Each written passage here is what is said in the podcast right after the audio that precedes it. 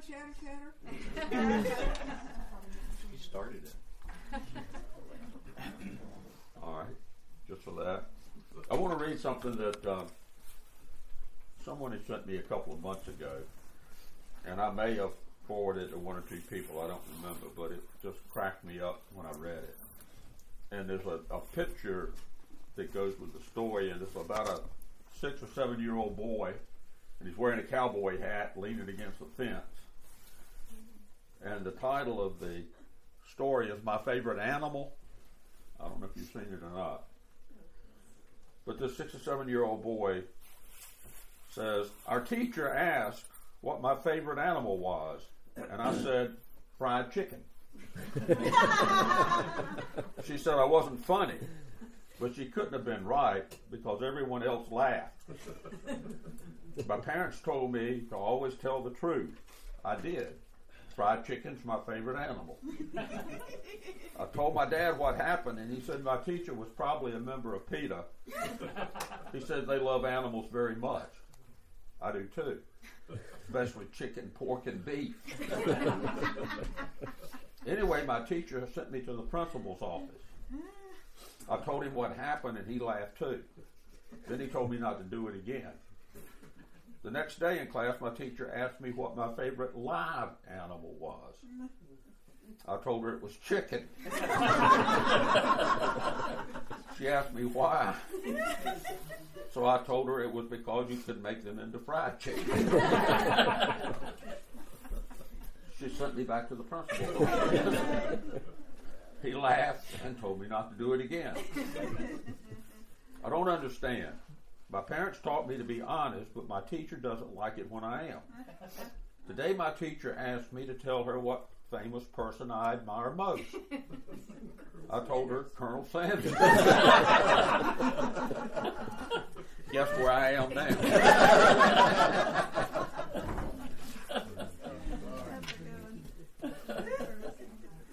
well, that breaks the mood.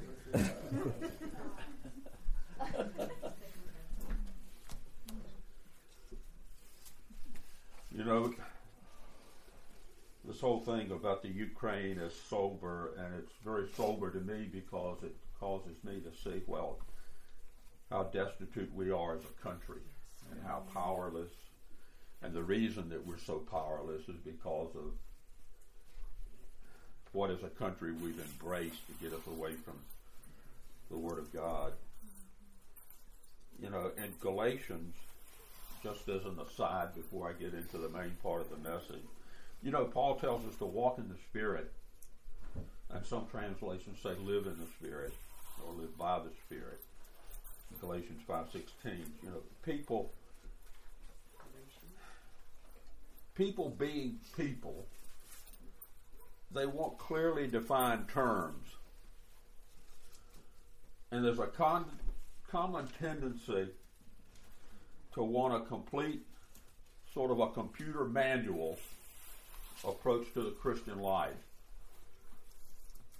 People want a specific list of do's and don'ts, what's acceptable and what's not. You know, tell me exactly what to do, and then I'll do it, and I'll feel safe. I'll know how to act. But there's a danger in this sort of thing because that was the Galatian era. The era of the Galatians. It's an attempt to live by the law rather than by the direction of the Holy Spirit. Paul doesn't give us a list of specific codes to replace the law codes, but he does give us a basis for evaluating when we're, when we're following the direction of the Spirit and when we're gratifying the desires of the flesh. So he gives us a list of characteristics of the flesh. He gives us also a, a, a, list of the characteristics of the fruit of the Spirit.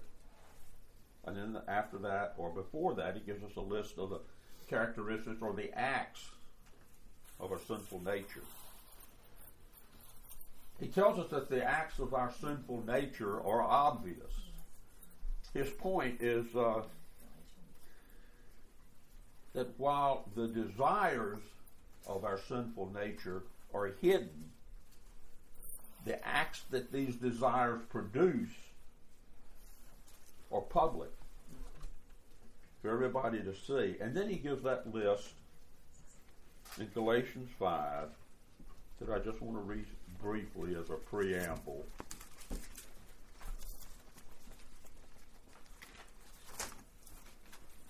Of the desires of the flesh. And this is Galatians 19, excuse me, 5, 19 through 21. And he says, Now the deeds of the flesh are evident. They're open for everybody to see, which are immorality, impurity, sensuality, idolatry, sorcery, enmities, strife, jealousy, outbursts of anger, disputes, dissensions, factions, envying, drunkenness, carousing, and things like these, of which I forewarn you, just as I have forewarned you, that those who practice such things will not inherit the kingdom of God. You know, I've been in Matthew lately in BSF, and it, over and over again it talks about the kingdom of heaven. And the kingdom of heaven, the kingdom of God, interchangeable terms. And it tells Jesus tells us over and over again what the kingdom of heaven is like. And here Paul is saying that people that practice these things will never see it. They will never inherit the kingdom of God. And I hope you notice that one of the things he talks about is idolatry. And that's where I've been the last few times I've spoken. And I want to sort of continue on in that vein, maybe one last time. There's a, a big difference between sorrow and despair. Sorrow is a pain a pain that you have, but where you've got sources of consolation to get you through the sorrow. It, it comes from losing one good thing among a lot of other good things. For example, you can lose your job, but you have your family to comfort you. You know, despair is different. Despair is inconsolable because it comes from losing an ultimate thing. And when you lose an ultimate thing, you don't have any other source to turn to. And so you're left in this state of uncontrollable and inconsolable despair. You saw it during the Wall Street crash in 1929, where people lost everything overnight. And you saw suicide after suicide, and people going into a state of depression that they didn't some of them never came out of it. When you and you saw it again to a lesser extent, maybe when this dot com crash happened back in whenever it was, late 80s, early 80s, whatever. You saw people in a state of despair because overnight they lost what they thought they had, immense fortunes in some cases. The latest real estate collapse and the banking scandals you may not remember, but there were stories about executives jumping from tall buildings, committing suicide because of all of the things that they had put their trust in falling apart. No hope. Despair. The French statesman de Tocqueville, the same one that talked about, you know, America being great, also said this he said despair comes from taking the incomplete joy of this world and building your entire life on it and seeing it vanish. Mm-hmm. Building your life on someone or something other than God is the definition of idolatry. You know, in the Old Testament times, idols were bloodthirsty and they were hard to appease and they still are. In the New Testament, Paul went to Athens and he found the city full of idols. And the idols haven't left. They've just taken on a different form. Jeremiah 50, 38 speaking about Babylon, says this A drought is against her waters, but they will be dried up, for it is a land of carved images, and they are insane with their idols. You could change the name of the country. Insane for their idols. You know, there's still places in the world where people worship the old style idols. But idol worship of the heart is universal.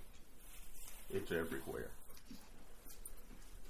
In Ezekiel 14:3, and speaking about the elders of Israel, the Lord says, These men have set up their idols in their hearts. And we set up idols in our heart when we take a good thing and we make it the ultimate thing. You know, the very first commandment says, I am the Lord your God. And then he says, You shall have no other gods before me. And that makes most people ask the question, What do you mean other gods? And so he gives you the second commandment to answer the question. And the second commandment says, You shall not make for yourself an idol or any likeness of what is in heaven above, or on the earth beneath, or in the water under the earth. You shall not worship them or serve them. So an idol can be anything that's a God alternative. It's anything that's more important to us than God. What do we have that if we lost it would make life not worth living? It's an idol. If you want a definition, just think about that. You know, it's always been possible to make romantic love and marriage into a counterfeit God. And perhaps maybe today more so than ever before. We see endless examples of people who put all their hopes for happiness into one person who they think is going to completely fulfill them. And there's an example of this too in the Bible. His name's Jacob.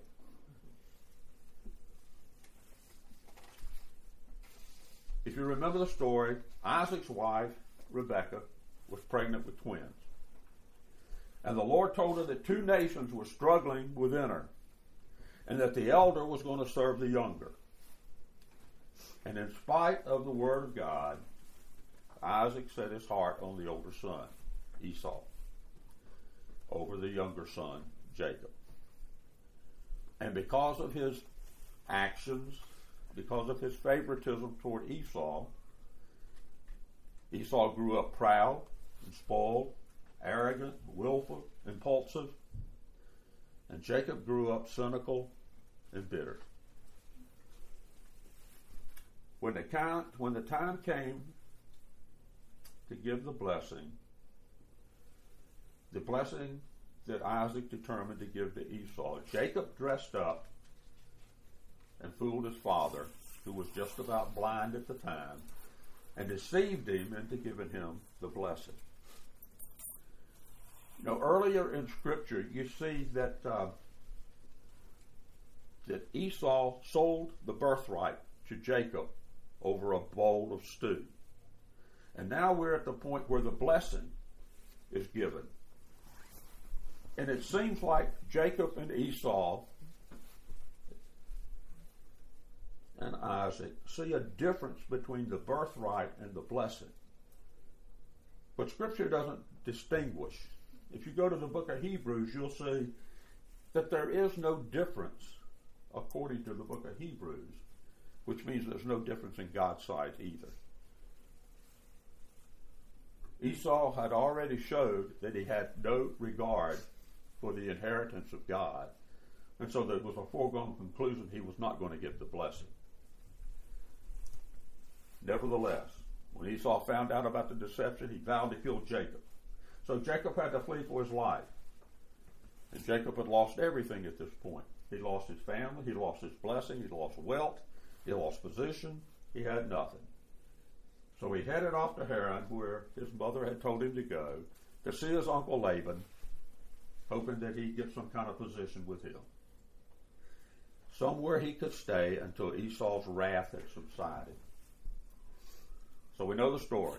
Jacob found work with his uncle Laban. And it didn't take Laban long to see how valuable Jacob could be. How many he had all these abilities. So he said to Jacob, How much should I pay you to take care of my flocks? Laban asked him, and Jacob gave Laban a one word answer to the question. And the, and the answer was Rachel. That's what I want. So Laban, of course, you know, had two daughters Leah the older, Rachel the younger. And scripture says that Leah had weak eyes, but Rachel was beautiful in form and face. Jacob told Laban, I'll work for you for seven years for your younger daughter Rachel. Laban, Laban agreed, and the scripture says the seven years passed and seemed like only a few days to Jacob because of his love for Rachel. That's intense. Doesn't compute very well for me, but anyway. the Hebrew text literally says that Rachel had a great figure. You know, the English doesn't come across sometimes very well in these translations. But that's what the Hebrew text says. That she had a great figure as well as being beautiful. And scholars have pointed out that there are a lot of signals in the Bible text to show how smitten Jacob really was for Rachel. He offered to work for her hand in marriage for seven years, which at that time was an enormous price to pay for a bride. It was un, unheard of. And when the seven years were completed, Genesis 29 21 says, Then Jacob said to Laban, Give me my wife, for my time is completed that I may go in to her. Now, these same scholars say that this phrase is unusually bald, B A L D, ribald, and graphically sexual for this time in history. The comparison would be today, a man going to the father of the girl he wants to marry and says, I can't wait to have sex with your daughter. Give her to me now. That's the equivalent of what Jacob was saying to Laban. The phrase shows an overwhelming emotional longing and sexual desire for Rachel.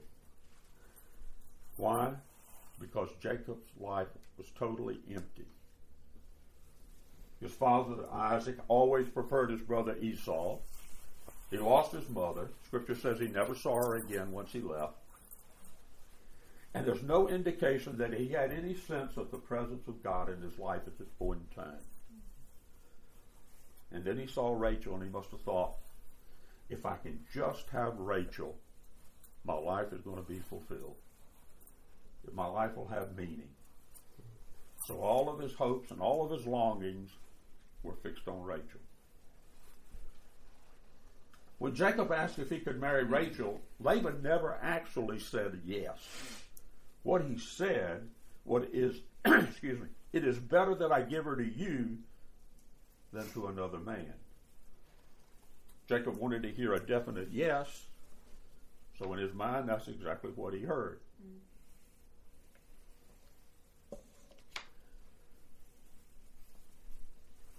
Seven years later, he came to Laban and said, Now give me my wife.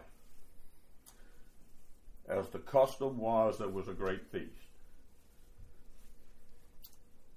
And at the great feast, at the end of it, Laban brings his other daughter, Leah, to Jacob, and she's covered with a veil. Jacob is good and drunk, and so he goes in with Leah, thinking it's Rachel, consummate the marriage, and then there was mourning, and there was Leah. In the light of day, a sober Jacob saw he had married the older, unattractive, elder, excuse me, daughter. And he's not very happy. He's pretty much enraged. So he confronts Laban, and Laban just calmly says, He should have known that it's the custom here that the older daughter has to be married before the younger daughter can be married. But if you'll work for me another seven years, I'll throw in Rachel as part of the deal. So self sufficient, self centered, scheming Jacob has just met self sufficient, self centered, scheming Laban. And he's trapped. So he agrees. Well, after the week of festivities go by, he gets Rachel also. Now, it's not easy to look at this story and wonder how anyone could be so gullible. But it's an example of how obsession with a person or an object can blind us mm-hmm. and take over our lives. Addicts always make foolish and destructive decisions, whatever the addiction is. And that's what happened to Jacob. He was so obsessed with Rachel that he heard and saw only what he wanted to hear and see. And later, this idolatry of Rachel would cause decades of misery in his family. He adored and favored Rachel's children over his other children to such an extent that later on the children would sell their brother into slavery, meaning Joseph.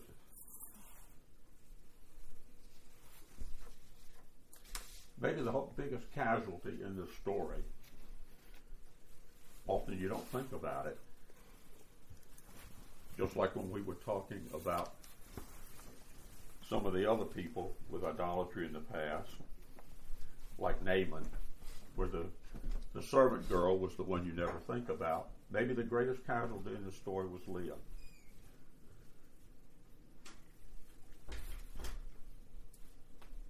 All Scripture says about Leah up to this point is that she's the older daughter and that she has weak eyes.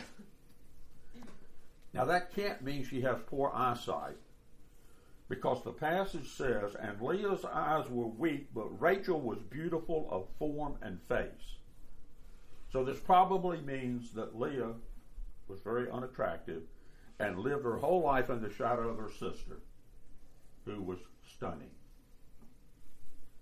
And Laban knew that no man was likely to marry Leah. No man was likely to marry her. No man was likely to offer a bride price for her. So he was stuck. He can't marry Rachel because Leah has to be first. So Jacob provided him with a perfect solution to his problem, his financial problem, because that's what he was interested in. But what about Leah? The daughter that the father did not want is now the wife of a husband that doesn't want it. Genesis 29:30 says Jacob loved Rachel more than Leah.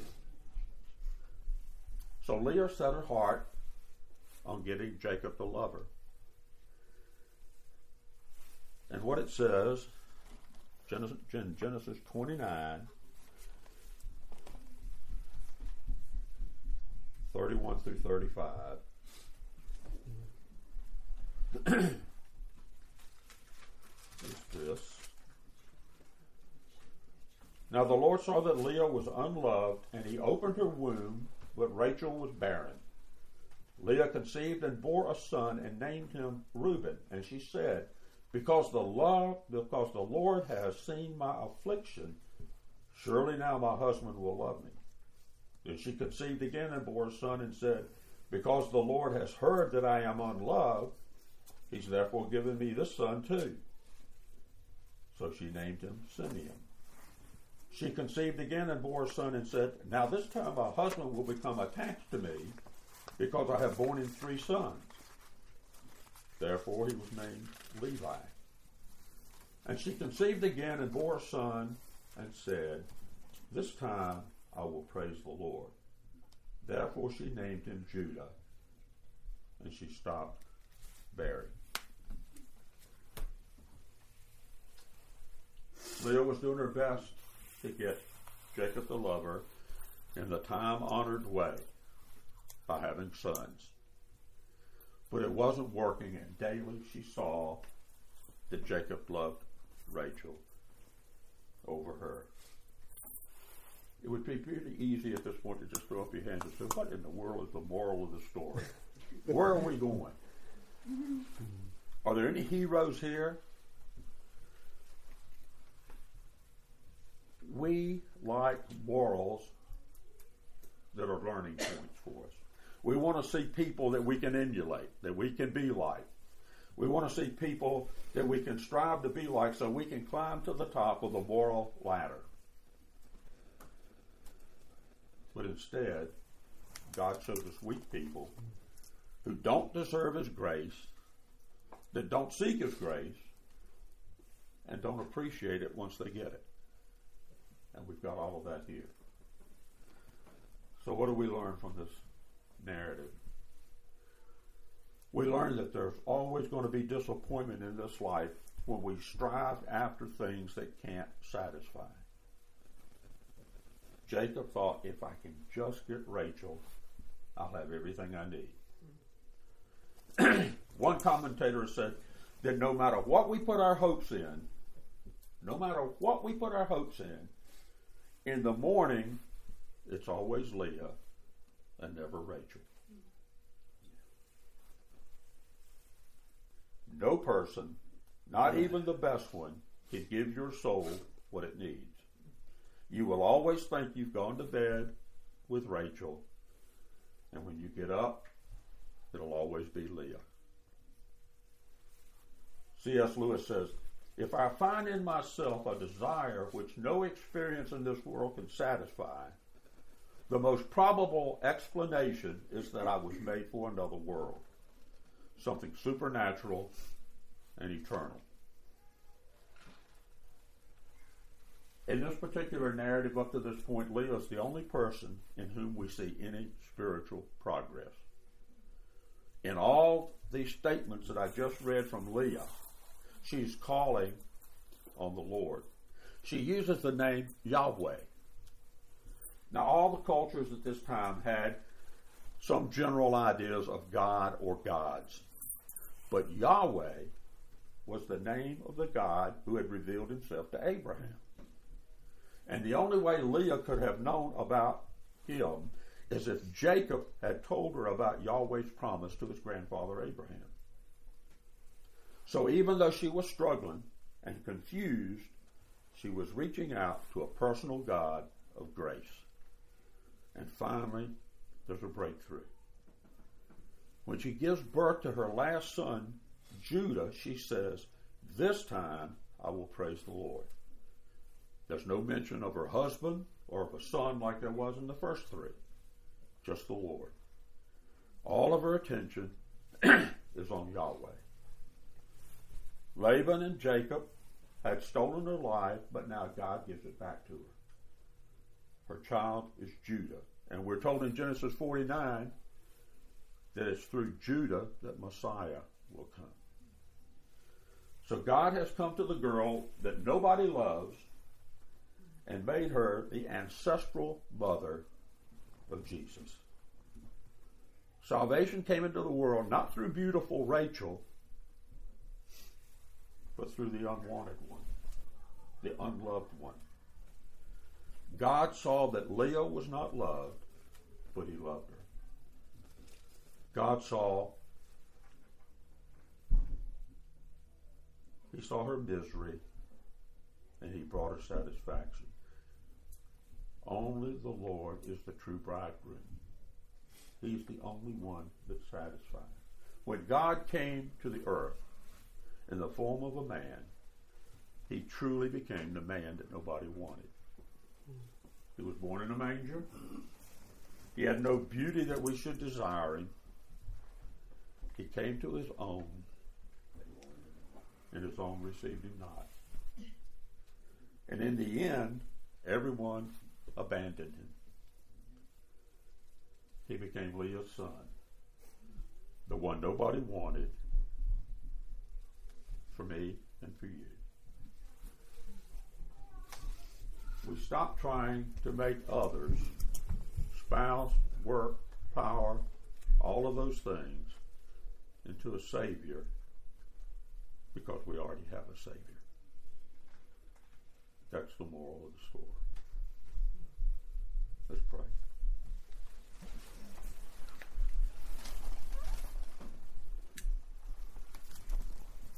Lord, you've shown us how so many different things become idols. Sometimes it's money, like Zacchaeus. Sometimes it's power and prestige, like Naaman. Sometimes it's national pride, like Jonah. And sometimes it's, it's a person that means everything, that means more than you mean.